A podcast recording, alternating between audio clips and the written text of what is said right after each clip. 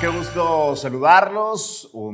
hablar, por supuesto, de proyectos insignia, de proyectos importantes en los municipios. Le hemos estado dando seguimiento a los municipios de manera constante con el fin de informarlos y de que de verdad tomemos posturas con base a datos, con base a información, con base a la verdad detrás de los hechos. Hoy estamos en el municipio de San Pedro con el alcalde Miguel Treviño, a quien saludo con gusto. Miguel, ¿cómo estás?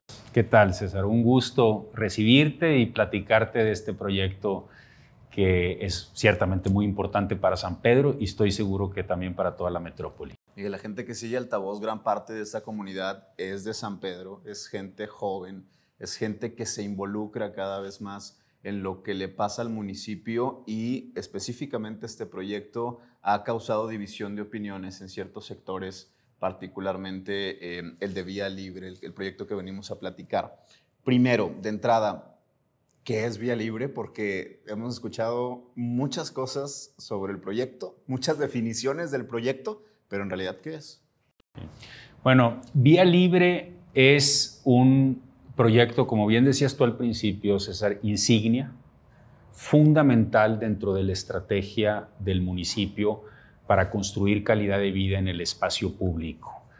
Eh, los primeros tres años de nuestra administración, eh, y ustedes eh, dieron cuenta de ello en diferentes espacios, nosotros como administración construimos destinos, los parques, por ejemplo, las calzadas.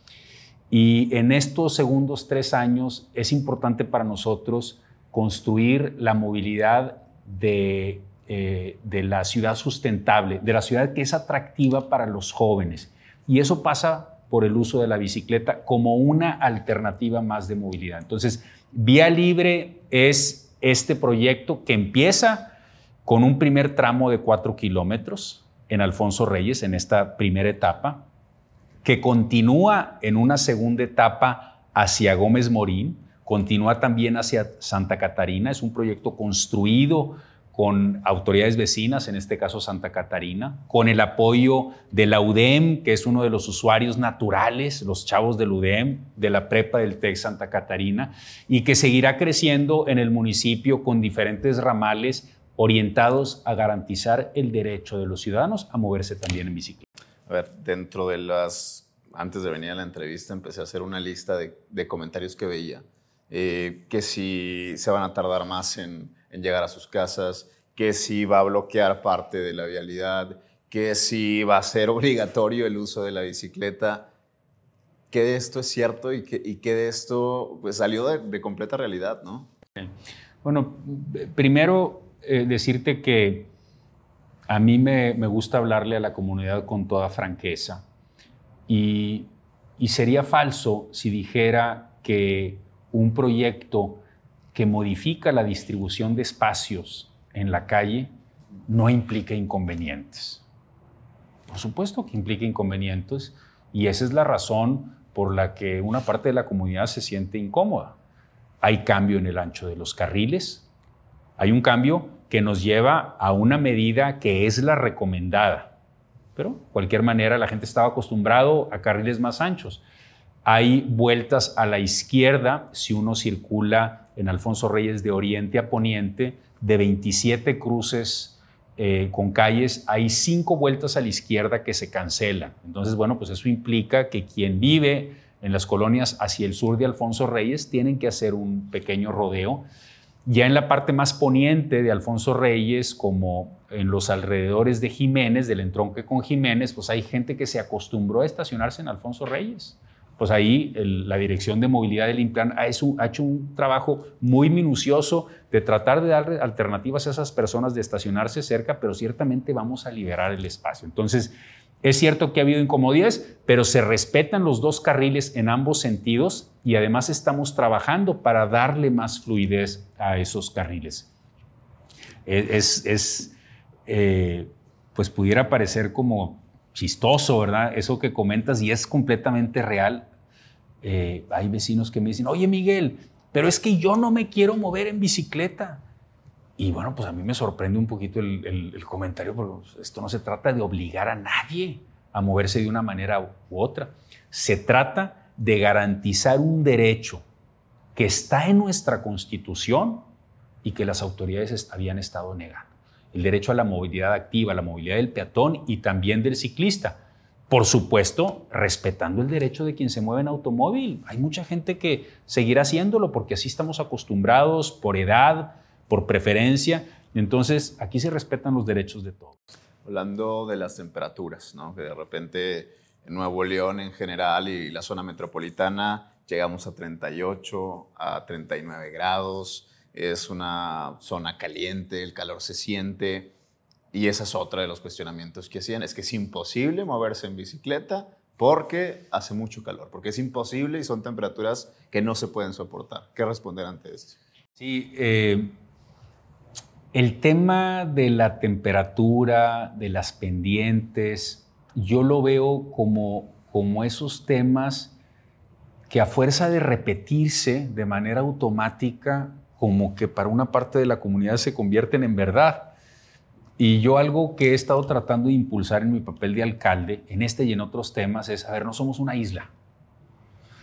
Las personas aquí nos comportamos de acuerdo a ciertos incentivos y condiciones y diseños, igual que la gente en otras partes del mundo. Eh, y hay ciudades con características similares a Monterrey, ciudades calientes todo alrededor del Mediterráneo, que en el verano llegan a ser tan calientes como Monterrey, con el agravante de la mayor humedad. Hay ciudades con mayores pendientes que Monterrey. Yo las, las he circulado en bicicleta como San Francisco, la gente se mueve en bicicleta. Hay ciudades bien lluviosas, de las más lluviosas que puede haber como Seattle o Portland, en el noroeste de Estados Unidos y la gente se las arregla para moverse en bicicleta, igual en la Europa continental. Entonces somos iguales. Si tenemos una infraestructura bien diseñada, si nos sentimos protegidos como ciclistas, que no solamente tiene que ver con infraestructura, sino con construir una cultura del respeto al ciclista, que también está implícito en este programa, la gente o hay gente que se va a mover en, en bicicleta y ese uso de la vía ciclista va a ir en crecimiento paulatino como ha pasado en otras partes del mundo. Como una de las palabras que... Ahora, sí, perdón, eh, la pregunta es, es, muy interesante el tema de la temperatura, porque también hay una cuestión ahí como de, como de hábitos personales hacia los cuales yo tengo todo el respeto. Yo no estoy aquí para decirle a nadie sobre sus hábitos, pero lo que sí es cierto es que en todo el mundo, pues las personas a veces sudamos un poquito. Yo sudo en mi trabajo porque ando en la calle. Cuando andaba en campaña sudaba y luego me iba a una entrevista y luego me iba a una reunión y me seco y no pasa nada. Este, otra cosa, haces de, de, ejercicio intensivo, estás empapado en sudor, por supuesto que hay que irse a bañar. Entonces, si es parte del cambio al que de alguna manera como sociedad, no lo quiero poner en términos individuales, mi respeto hacia cada quien, pero como sociedad, tenemos que irnos flexibilizando en ese tema. Y yo a los jóvenes los veo en mucho mayor disposición, porque no hay otra manera de construir ciudades sostenibles frente al gran reto climático que tenemos, si no es siendo un poquito más flexibles con respecto a la temperatura y con respecto a situaciones naturales como que sudamos.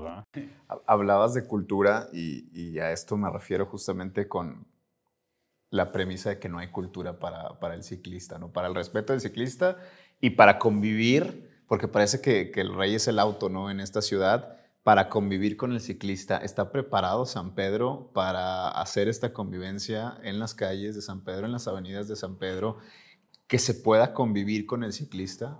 Sí.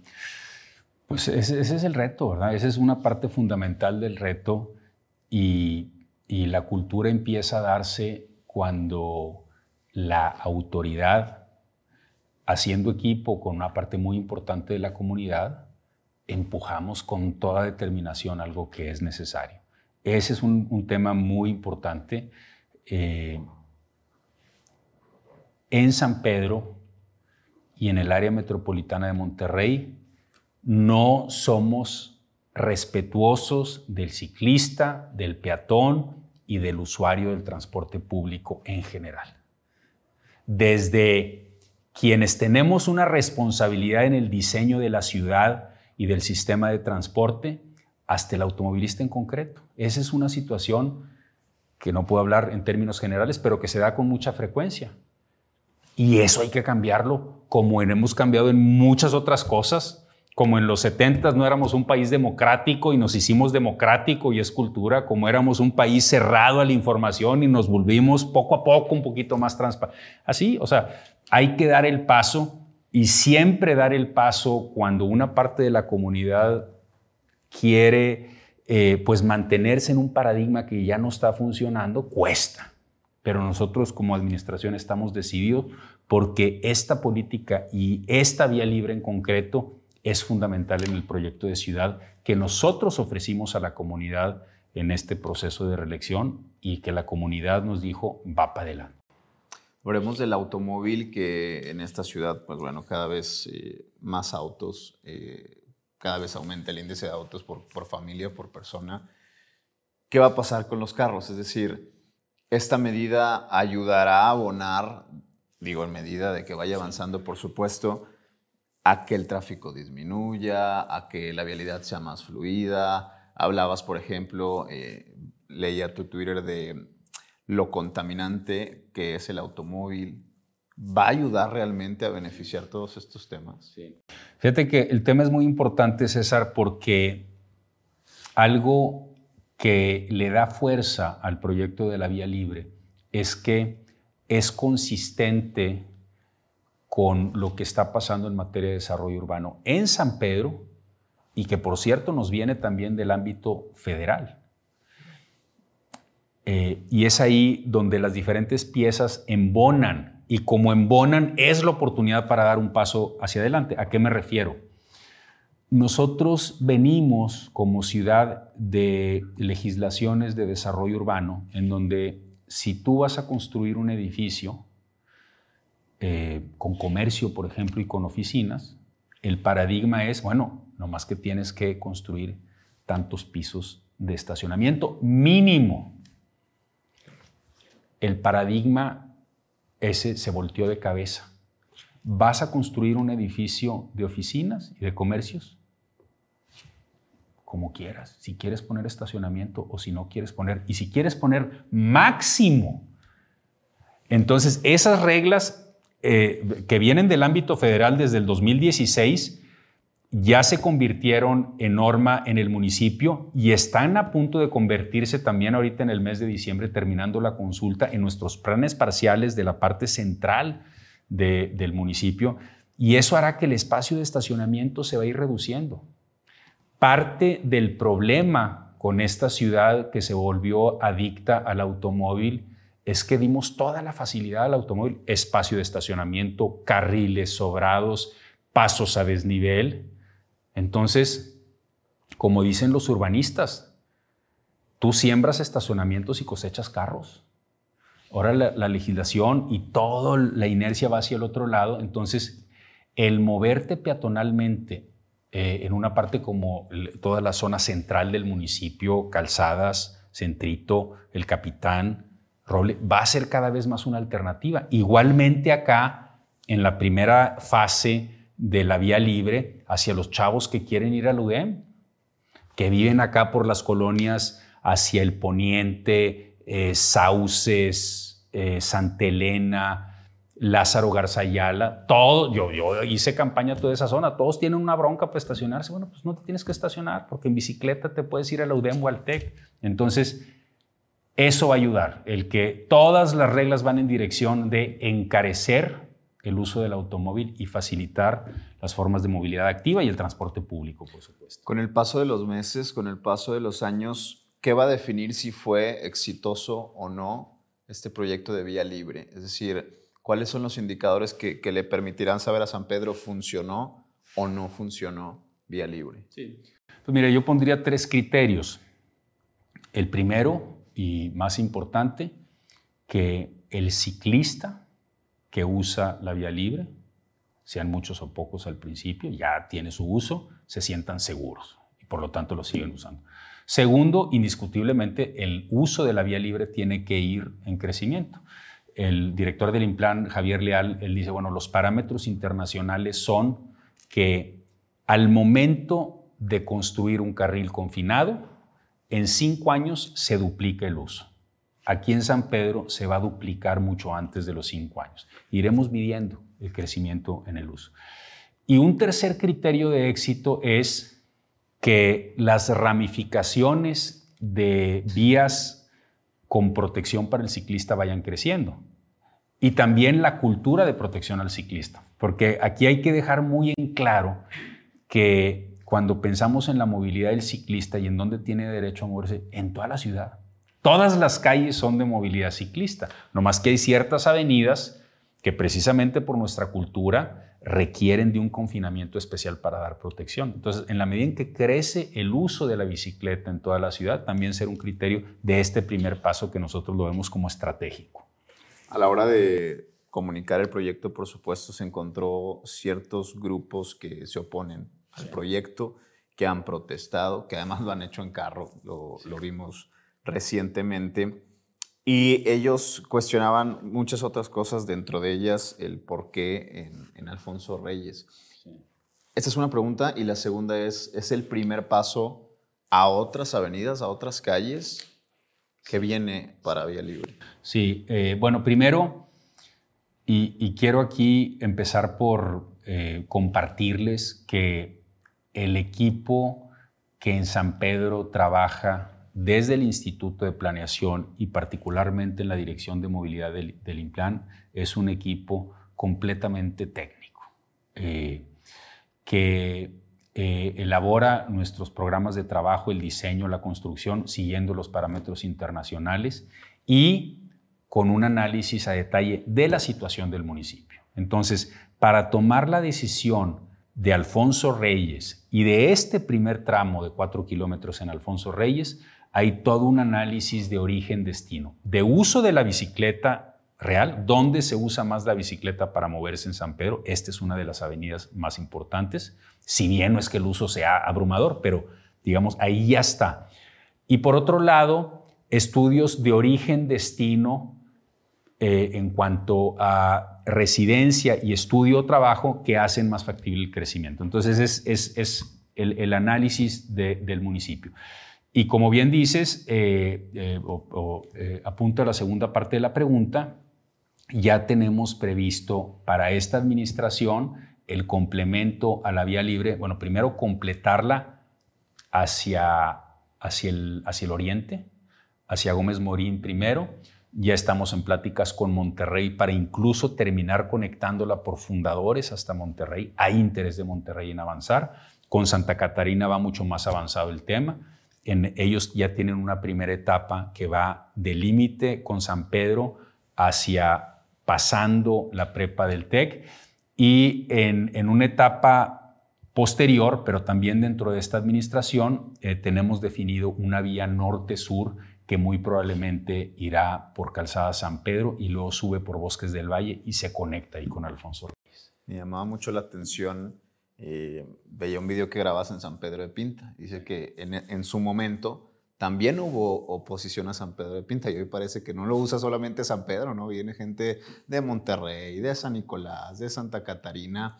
Podría pasar lo mismo con Vía Libre, es decir, que hoy, hoy se encuentre cierta resistencia al proyecto de cierto grupo también y que después esto pues sirva para todos. Sí, yo creo que eh, es, es el escenario más esperable. Eh, nuestro municipio está conectado sobre todo con, eh, con Monterrey y Santa Catarina. Eh, indiscutible, ah, indiscutiblemente acá por, por, el Parque Rufino Tamayo va a haber mucha movilidad Monterrey-San Pedro. Además nosotros en ese distrito ya estamos trabajando con los desarrolladores de la zona en un plan de movilidad que incluye mejores banquetas y una vía ciclista. Es decir, no solamente fundadores, sino todo el circuito alrededor del Parque Rufino Tamayo. Acá con Santa Catarina también, nosotros queremos tener un mejor flujo, sobre todo de toda la gente que vive cerca, que es quien tiene como más factible el uso de la vía libre, las colonias que están eh, hacia el sur de, Alfonso Reyes, que son cordillera, y hay mucho interés de aquel lado también en generar esta movilidad. Entonces, de eso, se trata. Los otros municipios también tienen proyectos similares de movilidad intermunicipal en bicicleta. Para ir concluyendo, Miguel, ya nos platicaste qué es, de qué trata, hacia dónde va Vía Libre, pero quiero cerrar esta, esta plática, esta charla con qué no es vía libre, ¿no? Con todo lo que se, ha leído, se ha escuchado de lo que piensan que es el proyecto, en realidad, ¿qué no es vía libre? Sí. Eh, sí, en general me gusta más platicar de lo que, de lo que sí es, pero eh, yo, yo sí quiero transmitirle eh, a, toda la comunidad que, que las ciudades están pasando una transformación de la que Monterrey como área metropolitana y San Pedro no se pueden sustraer. Eh, y son cambios que tienen que ver con garantizar el derecho de todos a moverse. Se nos hace normal negar ese derecho porque lo hemos hecho durante toda la vida, pero no es normal ni está bien. Y por otro, por otro lado, eh, el tema de la necesidad de todos de estar seguros, porque hay gente que propiciemos o no este tipo de infraestructura, va a moverse caminando, va a moverse en bicicleta y por supuesto el derecho a un medio ambiente eh, sostenible. Oye, ¿qué impacto tiene ese tramito? Pues como todos los cambios, el primer paso no logra el impacto, pero es empezar a generar un movimiento que nos lleva como ciudad en la dirección correcta. Entonces, con todo esto, creo que es evidente que no es una puntada no es que si le gusta o no al alcalde o su equipo, eh, no es algo que se vea bien o se vea mal, es algo que es necesario para lo que San Pedro está listo, está listo para dar ese paso. Y estar listo quiere decir estamos listos para empujar y para tener conversaciones y discusiones muy buenas como las que hemos tenido. O sea, yo sí quiero decirte que a veces estas fricciones eh, se ven como algo negativo y a veces los alcaldes o los políticos en general podemos verlo como algo que limita la acción del gobierno. Es todo lo contrario. Cuando en esos temas que son importantes, en esos temas que generan oportunidades de transformación positiva para la ciudad, el haber encuentros y el haber conversación en redes, en encuentros presenciales, el intercambiar argumentos, son señales de que el cambio ahora sí es ya de veras y va a ir generando y va a ir modificando la conversación con el paso del tiempo. Entonces es un proyecto muy bien pensado, es un proyecto que tiene toda la sustancia que se requiere para que avancemos como comunidad en esa dirección. Aquí tienen a profundidad uno de los proyectos insignia del municipio de San Pedro, Vía Libre, de la voz de su alcalde Miguel Treviño. Gracias, Miguel. Muchísimas gracias, César. Un gusto platicar contigo. Nos vemos en la siguiente.